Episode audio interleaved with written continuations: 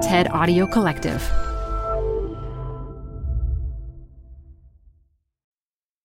I don't know when your company does this or if your company does this, but usually there's a point in the year where it's time for your performance review. Yep. What are your strengths? What are your weaknesses? What are some areas of improvement? What are some goals you need to focus on? And for lots of people, the experience makes you anxious. What are some ways to have a more healthy relationship with this process? I'm Modupe Akinola. This is TED Business. Our speaker today is author, former anchor of ABC News, and a dear friend of mine, Dan Harris. In this talk, Dan shares how practicing mindfulness and meditation completely changed his life and his experience with feedback. Then, after the talk, Dan and I have a deep conversation about life after ABC News and his continued journey of self improvement. But first, a quick break.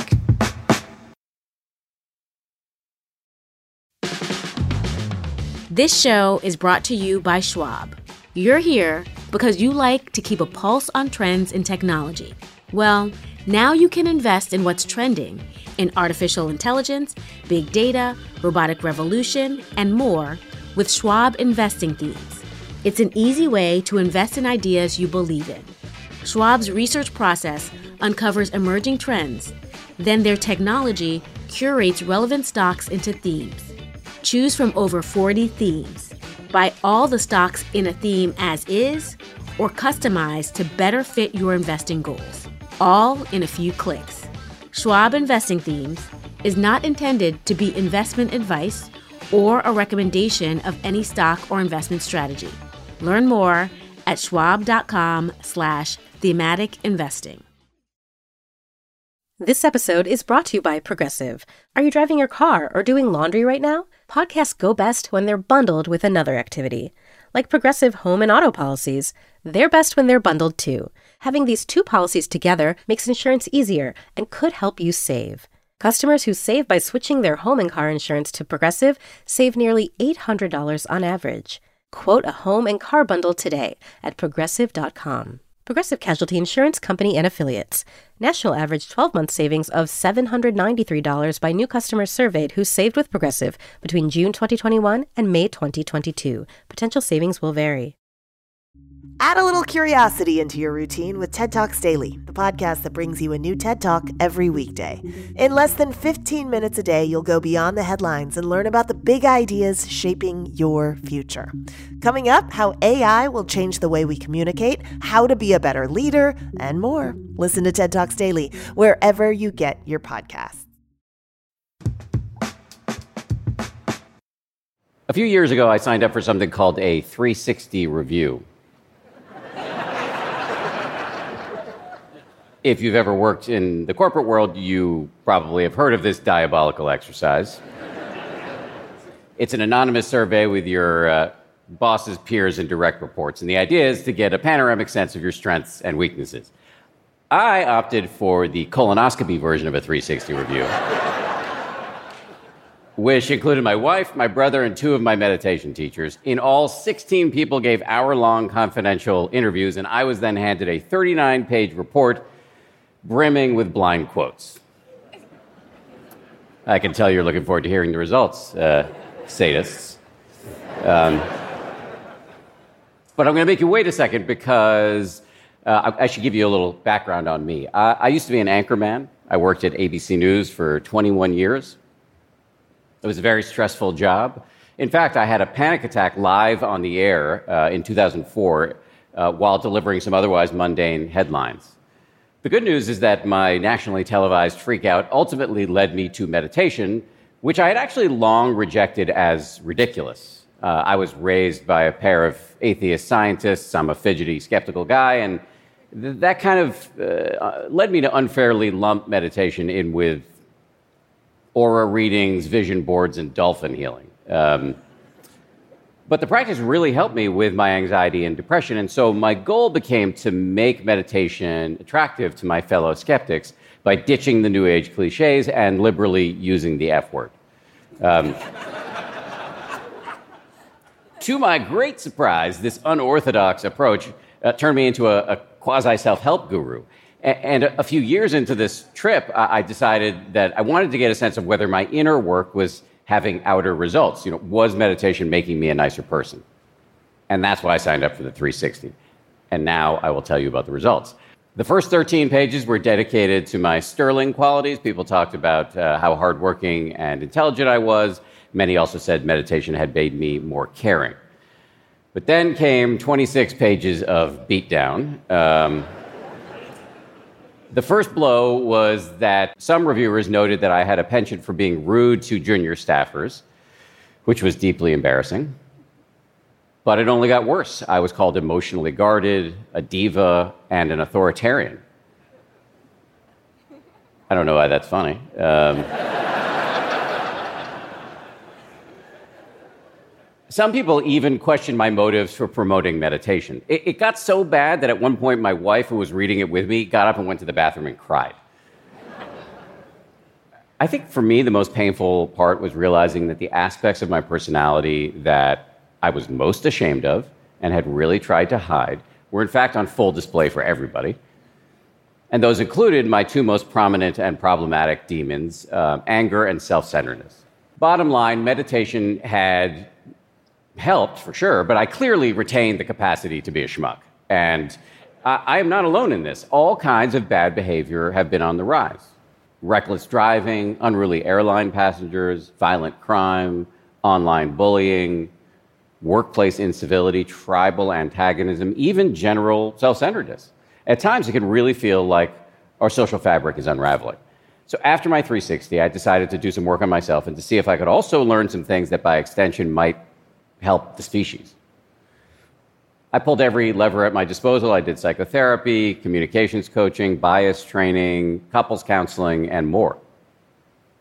And while I was really grateful to be able to do all of this stuff and all of it helped, I was still finding myself too often getting selfish or snippy. So I signed up for a nine day silent retreat where I would practice a kind of meditation that has been shown to boost your capacity for warmth. It's called loving kindness which, as you might imagine, sounded to me like Valentine's Day with a gun to my head. Um, but I was in it to win it. I really wanted to be a nicer person.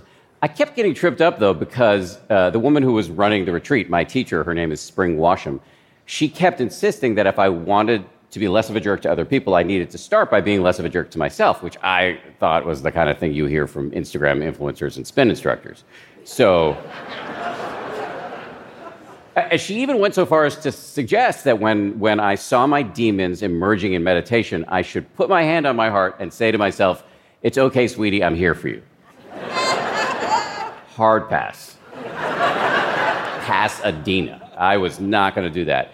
But over the ensuing uh, days of nonstop meditation, I did notice that my twin demons were in full effect. Um, my anger had me rehearsing glorious expletive filled speeches I would deliver to my boss about the various promotions I deserved. My self centeredness had me writing my own five star Amazon reviews for my various books, praising my elegant prose and rugged good looks. And in the face of all of this roostering and rage, I layered on an avalanche of self criticism. I told myself a whole story about how I was an incurably self obsessed, cranky monster who had cloven hooves and a retractable jaw. After about five or six days of drinking from this fire hose, I caved. Mid meditation, I put my hand on my heart. And while I definitely was not going to call myself sweetie, I did silently say to myself, It's all good, dude. I know this sucks, but I've got you. This was very strange and embarrassing. Um, but in this moment, I had an epiphany. I realized that my demons were actually just ancient, fear based, neurotic programs, probably injected into me by the culture or by my parents, and they were trying to help me. It was the organism trying to protect itself. And when I stopped fighting them, they calmed down for a few seconds. I didn't have to slay them, I just had to give them a high five. And this counterintuitive extension of warmth was not, I realized, it was not indulgence, it was radical disarmament. Here's the way I think about this. At any given moment, we humans have two choices or two spirals that are available to us. The first is what my friend Evelyn Tribole calls the toilet vortex. The reason why this looks childish and ridiculous is that I drew it myself. Um, the toilet vortex might start like this You're picking on yourself because you don't like the way you look in the mirror, you're unhappy with your level of productivity, or you have failed to achieve ketosis, whatever, and then you take that out on other people, and then you are feeling more miserable, and then down you go. The vastly superior alternative is what I call the cheesy upward spiral. this one was drawn by a professional. As your inner weather gets balmier, because you've learned how to high five your demons. That shows up in your relationships with other people. And because relationships are probably the most important variable when it comes to human flourishing, your inner weather improves even further, and up you go. And that is the whole point here. Self love, properly understood, not as narcissism, but as having your own back, is not selfish. It makes you better at loving other people. And the flip side of this was on full display in my 360. All the ways in which I was torturing myself showed up in my relationships with other people. And as those relationships suffered, so did I. Taken together, my two excellent drawings uh, represent a kind of amateur unified field theory of love. I call it me, comma, a love story. That's a deliberately ridiculous name, but I, I am actually pretty serious about using the word love. Granted, it's a confusing term because we use it to apply to everything from our spouses to our children to you know, uh, gluten-free snickerdoodles. But, but, but I am comfortable embracing the broadness of the term. I consider love to be anything that falls within the human capacity to care, a capacity wired deeply into us via evolution. It's our ability to care, cooperate, and communicate that has allowed Homo sapiens to thrive. And it is a failure to exercise that muscle. It is a lack of love that I think is at the root of our most pressing problems, from inequality to violence to the climate crisis.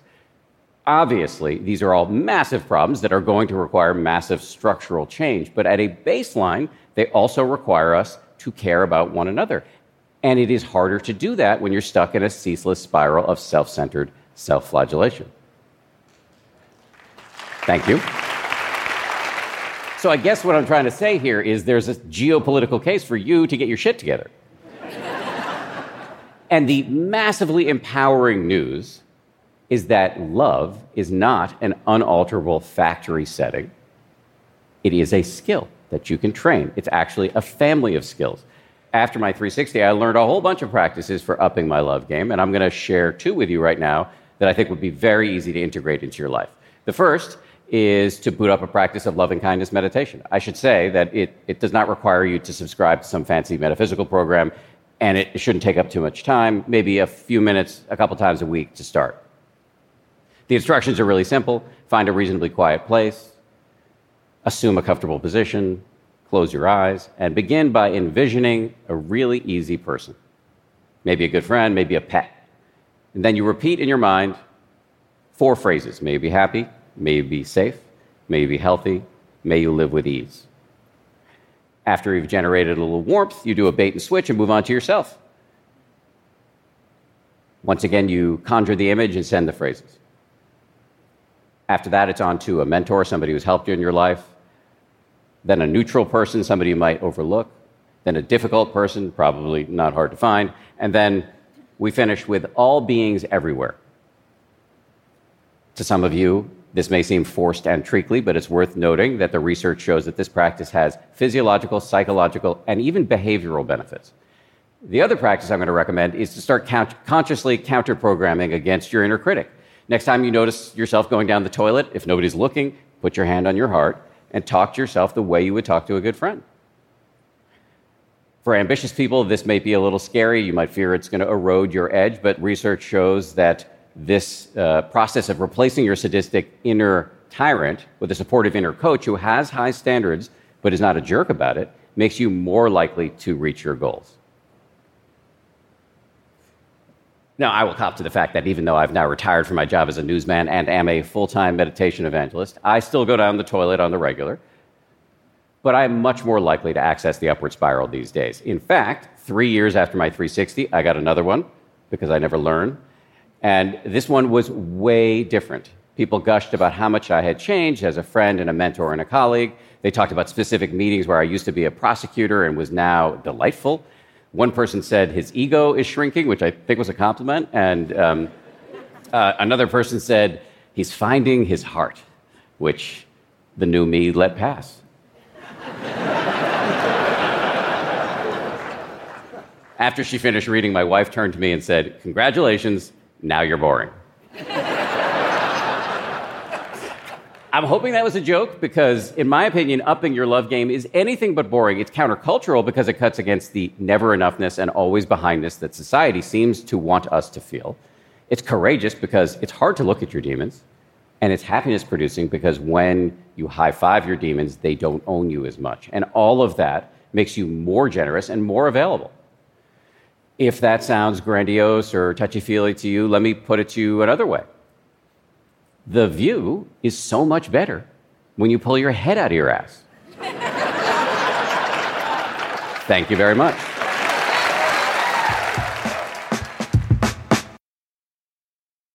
I am thrilled to be here today with Dan Harris, former anchor and correspondent at ABC News for 21 years, a veteran uh, he's the author of the book 10% Happier. And as you just listened, he gave an incredible TED talk. And it brings me such joy anytime I get time to spend with him. So, welcome, Dan. It's great to have you here. Thank you. Love seeing you always. Same here. Same here. You know, it's been a year since your talk. Uh, so, how you doing, sweetie? well played.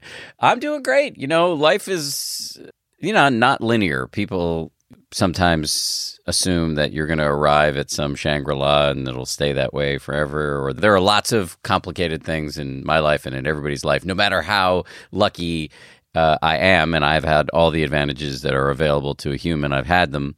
And so these tools that I talked about in the talk, I use them all the time. I road test them in every circumstance. And uh, I have more confidence now than I did when I was on the stage in the utility of those tools. Now, um, what demons have you been high fiving?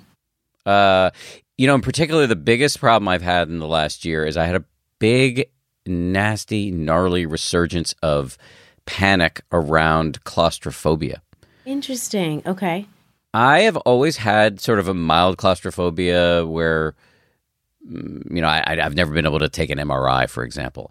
And there have been times in my life where I've been wary of elevators, but you know, I've been able to work through it. But it got so bad in the fall of 2022 that I actually had to start getting off of airplanes, which I had never done before. I had flown in tiny airplanes and, and choppers and and um, and I wasn't able to get on elevators. I was having to walk flights of stairs, and and really it was it was really struggling. It was embarrassing too because you know I'm Mr. Happiness and Mr. Meditation guy, and here I am like panicking again. It felt like a huge setback, and maybe like exposed me as a fraud or something like that. And I started doing a lot of what's called exposure therapy, where you sort of gently, systematically expose yourself to the things that scare you. So I would go with a shrink to the mall in Westchester, New York, and ride the elevator for an hour. And um, that really worked. And so now I'm back in elevators and back on airplanes. I talk to myself in when in my saner moments like, oh, life is messy. It's filled with uh, all sorts of ups and downs. You have a brain that's predisposed to panic, and this is treatable. And you're just going to do it slowly and steadily. It's not a race, um, and you'll figure this out over time. And who knows? It may come back in five years, but you have the tools to deal with it. And the types of things I would say to you, Modupe, if you were struggling with it, I can say to myself, and that's super helpful. Yeah. I mean, what's so powerful about what you said, it reminds me of there was one time where I was just in a down, like every morning I'd wake up and cry. And then I had to say to myself, maybe every morning for the rest of your life, you're going to wake up and, like, is that such a bad thing? Cry it out. That's all right. And then one morning you just aren't crying and you're like, oh, interesting. Mm-hmm. So, how can we tell ourselves, like, whatever we're going through, it's okay? You know, you, you talk in your work around stress. You've taught me a lot about reframing. Um, when you're feeling physiological signs of stress, You can either tell yourself, I'm screwed. Um, I'm about to whiff this. I'm in trouble. Or you can say, no, this is your body getting ready to act. And that kind of cognitive reframing is can be useful for everything. You know, it's just the way a good coach would talk to his or her or their players. And you can do that for yourself. Well, it cracks me up because it makes me think about a we're both skeptics about meditation, like we were, and um, and it makes me think of you know just even that phrase, sweetie. And once I found myself telling people, when you feel that moment of oh my gosh what what is going on telling giving yourself that negative self self talk if it is about your body preparing for action then maybe thank your body because it's yeah. telling you something and that yeah. sounds so cheesy and corny and awful to me yeah. like what i'm supposed to my mind is saying like watch out danger you're gonna die i'm supposed to say thank you mind you know like but that's a part of it it's cheesy, but what's the alternative? Um, as as one meditation teacher has said, if you can't be cheesy, you can't be free.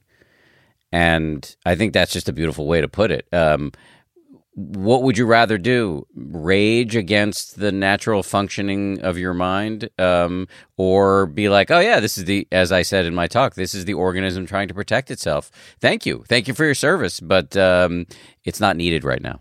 It's not needed right now. I don't need you right now. Back up off me. Yes, I think it's like a good natured version of step off. That's right. Now, TED business listeners are all ages, ranges, all that, and are thinking about how do we incorporate these tools that you talk about into their daily life or even into organizations. Some are leading organizations. What advice would you give someone who's leading an organization who knows that um, people are struggling with many of their demons, many of this, much of the stress that goes on. What what would you say to a leader? A few kind of best practices for for leaders. This isn't. Um, a conclusive, definitive list, but just from my observation, if you're going to introduce practices like meditation, the first thing is to make it voluntary. What you don't want to do is shove it down people's throats. Second thing is to make it free or cheap. So offering subscriptions to meditation apps or bringing in meditation teachers to to teach. Um, I think that's really helpful because it just lowers the barrier to entry. And then the third thing I think is is the hardest thing for leaders to do, but I think the most important, which is to model it themselves. Where I've seen meditation make the most penetration in an organization is where the leaders are clearly bought in, and that just sends a very powerful signal to the team that this isn't some weird uh, thing that we're trying to get you to do because we want you to be more compliant or whatever. It's actually something that the leadership believes in deeply and is practicing daily. Um, I often notice that that cultures change. You know, that fish always rots from the head, to put it in the negative. And you know, and and to the extent that I've seen problems in in organizations where I've been the leader, they're almost always, maybe just straight up always, the result of me not handling my dysfunction, and then it metastasizes through the organization. So I I think if you want to have a happy, calm, focused, compassionate, low conflict um, organization, it really has to start from you. Now, and it also has to start from you being willing and open to receive feedback. Mm-hmm. And, you know, believe it or not, I subject every single one of my students to a 360 as part of their the leadership course. They have to do a 360 where they get their colleagues from prior work experiences and their current classmates to rate them. Yeah. I know there are some people who feel like 360s can be too tough or, you know, can be damaging in some way. What's your view? So you're clearly pro 360. Would you add the caveat that it's important how it's administered and what kind of support you're getting before, during, and after the results? Yeah. So I think that we need to be more self aware, period. And the best way to do that is to get feedback from others. Now, I think when you systematize it, it allows for more broad feedback. When you make it anonymous, it allows for more clear, candid feedback. In a perfect world, you're a great leader who knows how to get that combination of candid feedback when a person can actually see you and say it, but most aren't good at that. We pair our 360s with executive coaching. So students get the opportunity to kind of debrief and unpack it with an executive coach. You had your wife. Um, and I'm just kidding. and um, but but somebody who can say, okay, well, this is what I. How should I interpret this? How should I think about this? Um, and then the other thing we do is they are also giving other people feedback. So it does give you a sensitivity around it. So if everyone is a part of a 360 process, yeah. I do think that's super helpful because it allows you to have the sensitivity of, oh, wait, I'm on the receiving end, but also the sensitivity of, I need to be thoughtful in giving it. Yes. Okay. Okay, a couple things to say. One is that just listening to you talk, I was just reminded. I haven't seen you in a minute. I was just reminded how much I like you. Um, so that was just that was what was on my face. I feel the same way. Like we need to hang more. Okay, like yes. period. We say this all the time, but we need to hang yes. more. The second thing I was thinking is that there's so much wisdom to that because for me, when I got my 360, it was devastating. The information was devastating, but it came within a supportive. The support seemed really important. And and so to get back to what advice would I give to people who are either about to get a 360 or considering getting one is, I, I think there are two pieces. One is you know just make sure that you're doing it in an environment where you're gonna because you're going to learn really painful things. You want to have support and help in processing that information, and somebody who's going to help you develop an action plan for for dealing with it. And the, the second part is just to be willing to hear and to act on it in the knowledge that it will be principally to your benefit. That fixing this stuff will improve your life vastly. So, so true. So, you conducted a personal 360 review. Did you have any idea at any point about how you were perceived? There was a lot in there that I had no idea about. And, or I had some inkling and it was a source of deep shame, but I thought I was hiding it successfully from myself and others. And it was just so crazy to see it on print. And it was, you know, if you, you know, with the type of 360 I got, it wasn't like, you know, people were doing multiple choice. And so it was numbers. It was like I was getting raw quotes, page after page after page. So one section was about how I was rude to junior staffers, which was something I never knew about myself. And, it, and I was like, at first, I was like, this just isn't true. And then it's like three pages of people saying the same thing over and over. It's like, I can't argue with this. Clearly, it is true. And I really need to rethink this. And now, by the way, you know, those relationships are dramatically different. They're not perfect, but because because those relationships are better, my life is better. And um, I can't stress that strongly enough. Like dealing with this stuff, the principal beneficiary will be you. You mentioned conflict with colleagues, which I don't know anyone who doesn't have conflict with colleagues. So the question is, what do you do differently now in conflict? Well, there are so many things, but I'll give you one tool that has been truly truly game changing for me, and I'm sure you've heard of it. But um, reflective listening. Do you know what that is? Okay, she's nodding her head. I can see her listeners, but you can't. So what Modupe's nodding about is something called reflective listening. So I'll give you the basics of it. Um, it is when somebody's talking to you, repeat back to them in your own words a very brief summary of what they've said. So if Modupe gives me a couple of paragraphs about uh, her plans for the upcoming weekend, I might say, "Oh wow, so you're you're going to go hiking, you're going to do some meditation, and you're a little bit worried about this family dinner on Sunday night." Real quick summary, as as um, my communications coach, whose name is Mudita Nisker, and is she's amazing. She has often said, "You just repeat the bones of the other person's message back to them," and this meets a primordial human need, which is to be understood. It is what we want at our in our marrow even though we often aren't really we have an ambient awareness of it and when somebody does this for us it's deeply satisfying even though we might not even be able to crystallize or articulate why but it, we want it. And so if you can do that for people no matter how tense things are if somebody's really coming at me with some tough feedback or complaining or whatever if i can instead of going into solutions mode or reacting blindly or angrily, if I can just train myself to reflect it back to them, um, it just takes so much of the tension out of the situation. I love it. I love it. We all know we need to listen more and better. My colleague does um, an exercise where he has people listen like somebody who doesn't care and then listen like a friend. And it's so powerful to be on the receiving end when you're saying something and somebody's just looking distracted or whatever. And you know it's an exercise. You know it's not real, but you feel it. You feel it. And this idea of, you know, listening like you care kind of made me think about what you defined love as in your talk. It is a loaded word and it's we have so many cultural associations with it, and we have some linguistic complexity in in our language in English because we just have one word, um, whereas in other languages they have many words for different kinds of love.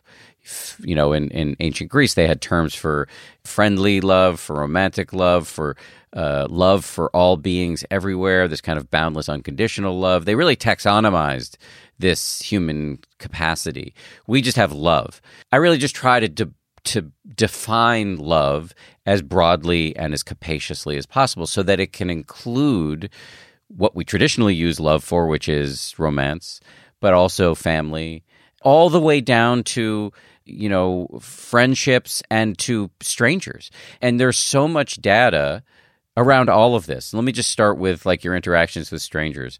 Um, barbara fredrickson the great um, psychologist has done a lot of work to show that what she calls micro interactions holding the door open for somebody, um, how you talk to the barista, your relationship with whoever you know the the DoorDash or Uber Eats person who comes to deliver you the food. Just having a warm exchange there doesn't have to be you know that deep. Just having a warm exchange there and setting up your life that it's an, a, a string of these has enormous physiological and psychological impacts. And then again, friendship. What we know is that friendship is is not something that we talk about much as a skill, but it is an enormously important part of of a healthy life. And there are lots of ways to get better at uh, boosting your friendships at work and outside of work. Um, so I, I think of love as a broad category and as a skill that can be practiced in many, many ways. And just one final piece of data, and I didn't talk about this in the talk, but I just find it so compelling. There's this study that I know you've heard of, Modupe, that, that's been run out of Harvard for the last 80 or 90 years that have just followed people throughout the course of their lives, a, a di- broad, diverse set of people in the Boston area. And now they're following their children and grandchildren. And what they found by following people over the course of their lives is they're able to figure out like what are the variables that lead to longevity, um, so health, and also uh, happiness. And th- there's one one finding that just comes screaming out of the data, which is that the people who live the longest, healthiest lives have the best relationships. So many people listening to this podcast are probably like, optimizing for so many things. They're working out. Maybe they wear an Oura ring and, and, they're tracking their sleep. They wear a Fitbit. Yeah, you've got one on, right? And we're like manicuring our LinkedIn pages and our Instagram pages. And we're doing all the, you know, we're listening to Andrew Huberman and we're getting the right amount of sunlight and all this stuff. And all that stuff is great. But the one thing to optimize is the quality of your relationships. Love is connection. Like when you and your partner are not getting along, it's like we are out of connection not like I'm not in love. I don't feel those, you know, whatever, the warm fuzzies in my stomach. No, I am not connected right now. And I think that connection, the capacity to care, we need to incorporate more of this into our language. And I think it applies to organizations too. But ultimately, isn't that what it is, caring about someone? Absolutely. For your colleagues, for your customers, you can't function without it. You, you know, so maybe love isn't the word that makes you comfortable within a, in a corporate context, and that's cool. You can call it connection. You can call it basic capacity to care, decency, civility, whatever you want to call it. These are all, for me, those are all, the thing to know is without it, you're dead. And they're skills, not factory settings. These are all things that you can work on and train and improve on. And that is extremely good news. I love the skills, not factory settings. This is good. That's good stuff. You you always have some good good nuggets around words. now, what I really do need your help with though is um, metta. It's what Dan talked about at the end of his talk. Is like passing on like loving kindness to others, and I guess one of the hardest parts of metta a is creating the time for it, um, but you know, there it, there is again some of this corniness. How did you get yourself to a point where metta felt as it should for you? I mean, metta M E T T A, as an ancient uh, word from the Indian subcontinent. We we often translate it as loving kindness, but I actually think that translation in and of itself is a little problematic because it sounds so grandiose. The proper translation would be friendliness. It's just a basic goodwill, and so you can train this through this meditation that I described in the talk. What this is is exercise for the part of your brain that is capable of warmth. And we see it very clearly on the brain scans it changes the way your brain works. It works in very interesting ways on bias, for example. And we know this is a huge problem in society. We all have biases. They can have very pernicious impacts, on, especially on marginalized populations, but they can also have very pernicious impacts on you because you can overlook people who would otherwise be great sources of support and strength in your organization because you're wearing filters that were cult- culturally imposed upon you um, through no fault of your own. And so this type of practice can can just get rid of those blinkers, you know? And and it's it's it's really kind of beautiful. And the final category for in in a traditional metta practice is this um, unconditional love for everyone. The um, you're sending out well wishes to all beings everywhere. And and yes, this this can sound a little esoteric, a little out there, but there's a reason why this very quality is the cornerstone of every major religion. And I'm not a religious person. However, I think it's hard to argue against the fact that there are certain inalienable truths, certain foundational important truths that all religions have stumbled upon. And this capacity to give a shit about everybody, about the world, about all of nature is in us and is trainable and will make you happier. And by the way, it'll make you healthier. It'll make you more popular. It'll make you more successful. So if if you don't want to do it just for the sheer awe-inspiring capacity do it out of self interest. I'm a huge proponent of self interest. I am very self interested. And so you asked before, and I'll finally answer the question you asked what allowed me to get over the hump and do this corny thing? It's because I saw the science. You know, this is a technology that has real power. And I want those powers. I want I, I don't want to walk around coiled up in, in self involvement. It doesn't feel good. I'm aware of that. And so I'd like to undo that conditioning. And this is how you do it. Look, you in our short time together have really captured one of the things that I know I'm working on and need to get better at. I mean, your talk does talk about having our own backs, but you're going to get a kick out of this little phrase that has been one of the issues I deal with is um, you ready? You ready for it? My inner child has a tiger mom, and it's me. I don't know if I've shared it with my listeners, but uh, yes. And so, like, I need to send metta and love to both and be kind and remember, like, it's all right. Um, and that I have your back. I have your back. And it's just such an easy thing to forget because we are so hard on ourselves. Yeah. And and by the way, thank you for your service, Tiger Mom. Like you made it through an elite prep school in New York City where there were not a lot of people of color. You went to Harvard, also not a, a lot of people of color there. Now you're in a Columbia University Business School. That Tiger Mom has done a lot of good work. But, you know, you can give her a break. She deserves a break. And you can achieve even more by having the attitude of the Tiger Mom switch to an attitude of like an awesome coach. Just the role that you yourself play for your students, you could play that for yourself and you'll soar even higher. One of the things talking to you always reminds me is that like all of our happiness is all in us. It's there for us to like take and savor and all that. But it takes work. And it's a lifetime of work. But what's on the other side is so beautiful. I like kind of stealing from Oprah when she um, talks about the things she knows for sure. Given all that you've studied, looked at, talked about, whatever, what are some things that you know for sure? Here's one thing I've been thinking about recently. It's probably not an original thought, but I I've, I'd never heard it before. I started thinking about it. There's so many bugs in the design of human nature, right? There's so many bugs, like bias being exhibit A.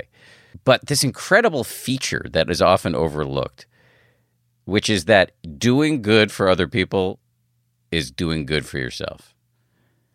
And we can ride that really far as a troubled species. And this I know for sure. I mean, all the data support that kindness, generosity, friendliness, all of which are just subsets of love, will benefit your brain and your body and your relationships, which will further benefit your brain and your body. And this is just a positive cycle. And what a cool thing about our design that if you're a decent, kind person, it will redound to your benefit. Um, so, of all the things that make me pessimistic, there are so many things that make me pessimistic about the species. This one seems like a pretty clear route out of most of our messes. I love that. I really do.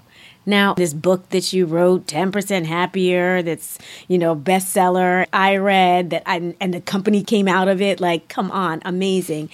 Rumor has it that there's a show that's coming out too. well, we'll see.